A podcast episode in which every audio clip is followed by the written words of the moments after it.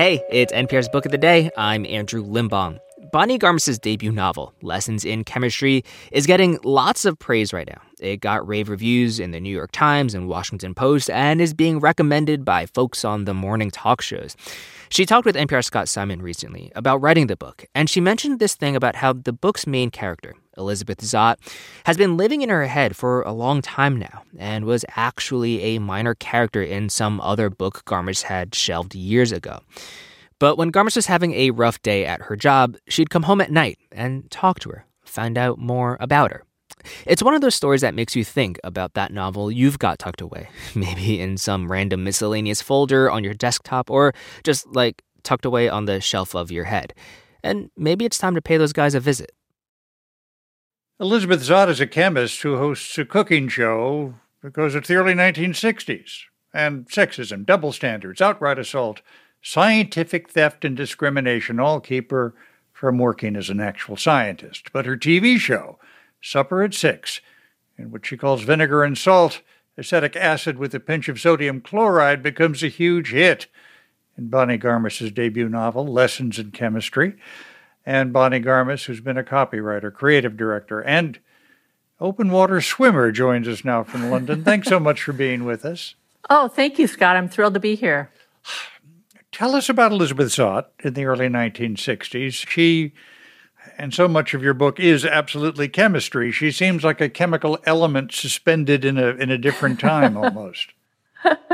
Yeah, you know, I said it then uh, for two reasons. One was um, I kind of needed some reassurance that things have gotten better since mm. the 1960s mm-hmm. for women.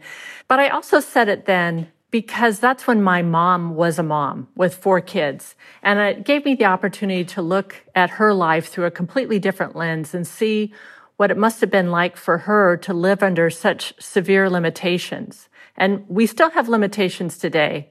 Sexism is still alive and well. However, boy, we have come some way, and I'm, I'm thrilled to report. Elizabeth Zott ends every show by saying, Children set the table. Your mother needs a moment to herself. yeah, she does. Um, what do you think makes Elizabeth's television show so popular? I think what makes her show popular is that she treats her audience with respect. Mm-hmm. These women at home were often dismissed as average housewives and or you know plain jane's average housewives they were just average mm-hmm. and in fact they were women just like women today that had plenty of dreams and ambitions but they couldn't aspire to very much so when she took them seriously they it was like they were reawakening and they were starting to remember who they were too mm. She enters into a relationship with Calvin, a scientist at her lab, a very eminent scientist. What chemistry draws them together? well, you know, true love is is actually based on chemistry. Uh, you know, there are all sorts of hormones involved, of course, uh, but I think what really draws them together is the fact that Calvin sees her first for her mind. He falls in love with her because he realizes that she is essentially brilliant. He has probably a similar brain to hers. Uh, they see things the same way. And he has a much easier go of it because, you know, he's a man and she has no help in that regard. So she has to fight everything on her own and she doesn't want to accept help of any kind. Eh, you know, when I introduced you as copywriter, creative director, and open water swimmer, mm-hmm. you you must have been a great chemistry student too. Oh my gosh, I'm so sorry to tell you that I was terrible. The last time I took chemistry was in high school. I passed, but I didn't really enjoy it. But when I sat down to write this book, you know, as a copywriter, first, you always write about things you don't know. That's probably the best part mm. of copywriting is you're always exploring new products, new people, new ideas constantly. And it's one of the things I've enjoyed most um, in that part of my career. So when I sat down to write lessons in chemistry, I knew she was going to be a chemist and I knew I'd have to teach myself basic chemistry. And that wasn't that much fun, but I, I actually bought a textbook off of eBay from the 50s and learned basic chemistry from that book. Oh, mercy. um, I've got to ask you about 630, the dog.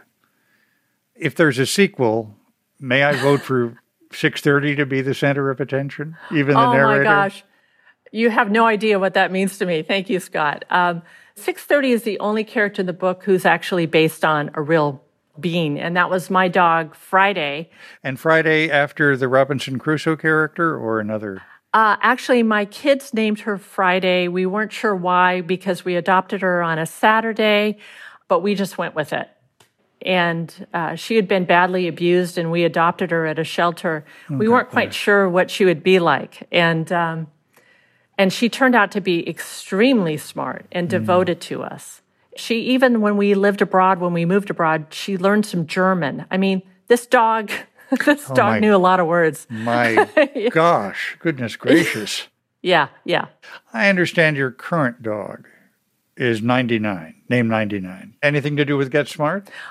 Thank you. Gosh, Scott, you're just nailing me. Um, yes, absolutely. My best friend and I grew up together calling each other 86 and 99. Aww. And this was, we need to explain, a, a sitcom about secret agents. Uh, Barbara Feldon was 99. Yeah. Exactly. And uh, she and I called each other 86 and 99 our entire lives. And unfortunately, she was involved in a tragic accident about 10 years ago and died. But when my husband and I adopted our dog, um, she was a retired greyhound racer, six years old, and her name was Cake Angel. And she didn't respond to that name. And so we named her 99. And uh, she reminds me of my friend. So for me, it's been a delight. And I feel like it's, a, it's an honor to have a dog that exhibits some of the smart characteristics of Barbara Feldon and oh. my friend.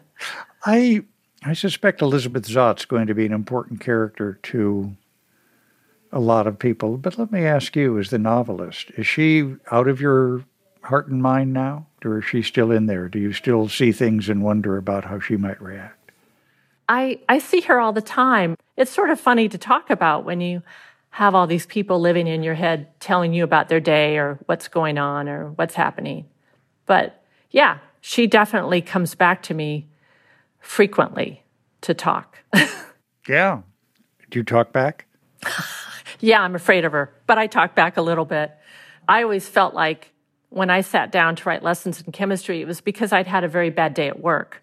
And I went back to my desk to work, and instead of working, I felt like this character was sitting beside me. And I didn't know much about her. She'd been a, a minor character in a book that I'd started and shelved years and years ago.